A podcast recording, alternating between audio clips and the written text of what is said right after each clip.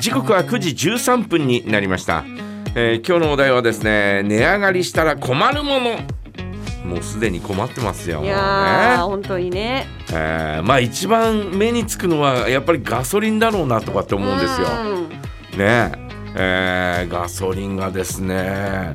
えー、って思うぐらいの金額にうんはい。 107廃屋なんで私うんうんうんうん170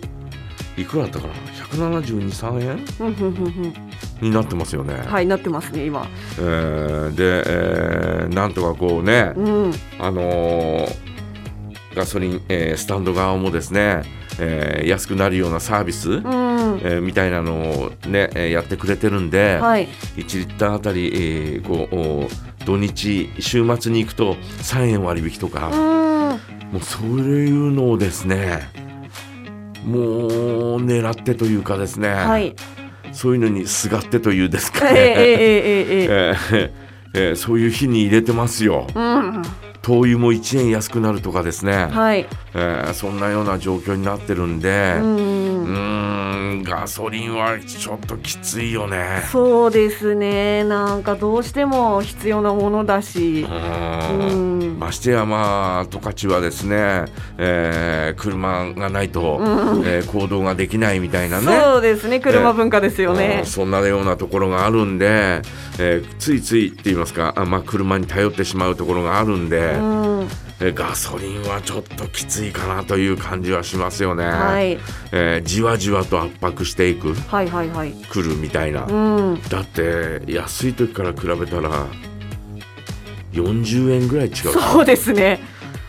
安い時っていうか普通の時と比べたら、はい、120何円とか130何円とか、ね、 120何円っていう時があったじゃない、うんありましたそれと比べると50円ぐらい違うわけですよ、うんどういうことだよみたいなそうですね本当にいねやーなんかこう、 うん世界ってつながってるねみたいな感じしますねまあだからね、うんもうなんとかね、えー早くねあの税金を下げるみたいなそんな話がああるじゃないですか、はいガソリン税をね、うんえー下げるみたいなところがあるんでそれいついつになったらやるんだろうみたいな。5, 円下げるって言って5円下がってんのかなみたいなねああでその後21円だから下げるってことそれはいつからやるんだよみたいな、うんうんどうなんだよどうどどどうすんだよみたいな だおなんだよもうちゃんとやってこれよみたいな、そうですね一回感ねじはありますけどね国会で通り切らなきゃいけないですもんねああいうのってもうとおお通せよみたいな。 ああなたたちはね、うんみたいな感じですけどね。ああはいまあと早く通してくれよ頼むよみた いな、えー国民の声はね、はいえー小さなあーつぶやきがですねだんだん大きな大きな声になっていくということを信じてですね、はい早く通せよいやいや声ちっち ゃもっとなんかもっと声高に言ってくださいよ 早く通してくれよちっちゃいちっちゃいちっちゃい。なんでちょっと10分の1ぐらいにするんですかわざわざ。いやそっからこう、はいほら小さなつぶやきいがねや、そうですけどんど。どんどんどん大きなムーブメントになって、ええ大きな波になってですね、はい。で国会に届くみたいなね、はい。えー先生方に届くみたいな、はい。あーそんな感じが。どうしてくれるいや、ちっちゃいちっ ちゃい。もっとどんどんちっちゃくなってる。あの、そう いや風山さん、ひと一人で普通に喋るよりも何、なんか今の風山さんのあれだと、風山さん10人くらい必要になりますね。 いやいやいや、うんもうねそんな小さなえーつぶやきからはい始まるわけ ですよ。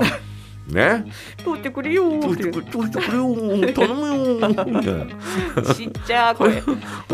やってくれよみたいな ね、うんえーまあそれでも150円ぐらいにしかならないということですからね。まあ、そう、そうですね。うん、それ考えるとやっぱりなんか、えーちょっとおーそれに伴っていろんなものがこう値上がりするわけでしょ、うん。ねえー多分大好きなラーメンもですねはい。今後値上がりするお店もですねもちろん出てくるだろうなとかって思うわけですよ。はい。ね、私の大好きなパンも、うん、えあなたの大好きなパンもですね、えはい。えーいやおうなくですね、えええー初版の事情によりというね、はいえーこう言葉とともにですね、はいえーざね、値上がりせざるを得ませんみたいいなやー涙が出ますそんよなことになっていくわけですよ。もうはいねそれはあまりにもじゃないかってうんねえーあのこうなんていうのかなあの、うんいろんなものがこう値上がり、えーしてね、うんうんうんえーいろんなもの値上がり、えー収入がずーっとこうね、えー変わらずみたいなね、はいえーそんなところもありますからそうですねあのうん上がっ一番上がってないのは、えーこの収入だってこの間なんかテレビでやってましたねあ全ー体的にいろんなものは上がるけど、ねえ支出は上がってるけどっていう、ね、それでえね、ーなん、か、あのこう経済を回せてないみたいなこと言われても、そりゃ回れねえよみたいな、うんうんねえ内装で触れないのよっていうね、だからまあだからそういうだからその給付金がいくらあっても、んえー貯蓄に回すっていうのは多分そういうことだと思うんだよね。そうですね、あーね、えーもっとなんかこう潤ってはい、いい感じでぶぶんぶん回るよう なバブルの時のような、ねあれはちょっとやりすぎですけどね、バブルはちょっと。ね、あれはどうなのかなとかと思いますけど、はいでもなんかこう、えーもっともっとこうぶんぶん回るような、うん、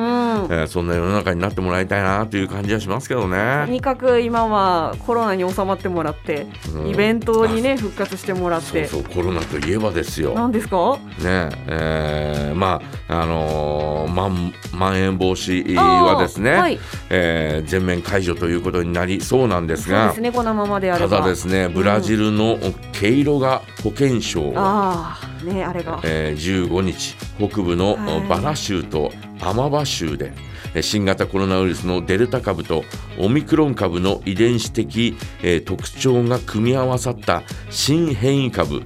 デルタクロン株の、えー感染例が見つかったと明らかにしましたい。やー、まずいでしょう。えー重要で、えー懸念される変異株と見ており、えー監視を続けるとしました同様の変異株は今年に入ってフランス、ベルギー、ドイツなどでも発見され新たなあー脅威が広がる恐れがあるとデルタクロン株という呼称は、今年1月にキプロスの研究者が最初に名付けたとされ、えー公式名称ではありません、えーこの新変異株がもたらす症状、えー重症度やワクチンの効果などについての詳細は不明だということですね。うん、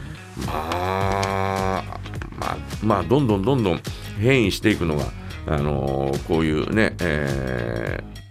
ここのお特徴ではあるんですけど、ああ、そうですうね。ん、でもうなんかこうだんだん強くなってだんだん弱まっていくとは言うんですけどね。うんうんでねワクチンね、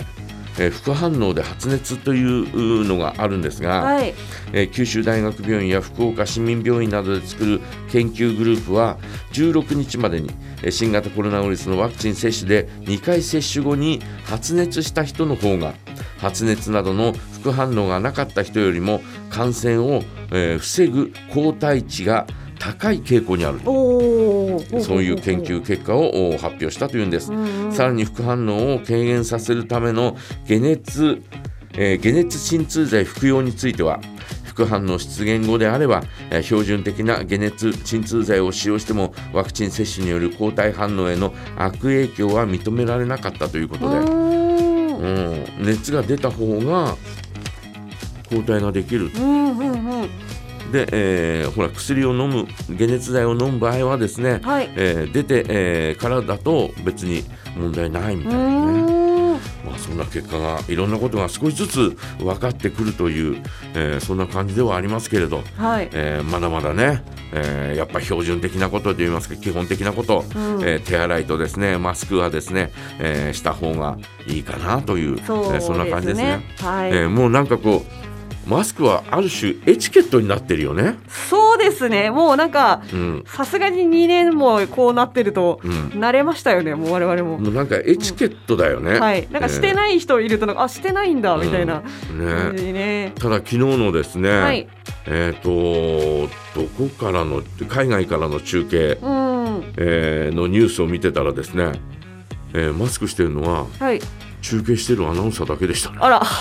他の人たちは、えー海外の例だよ、えあ海外ー海外の話だからね、えー海外から中継してるのはですね、えーもうあのアナウンサーの方だけマスクしてあと他の人たちは現地の人たちはうん、普通にマスクしてなかったですね。あのーえーこれ一説によるとなんですけど、うんあのー欧米の方と日本の大きな違いとして、うん表情をどこで認識するかっていううんところがありましてあの日本の絵文字うんとかって結構目の表情うんでこうあのなんかニコニコとかうんこれ口はあのなかったとしても目目でパパパってこうこうあったりするんですけおどう海外の絵文字って基本的に口がどうなってるかっていうところでうん判断されてまして、うんあだからやっぱなんか口見えないっていうのは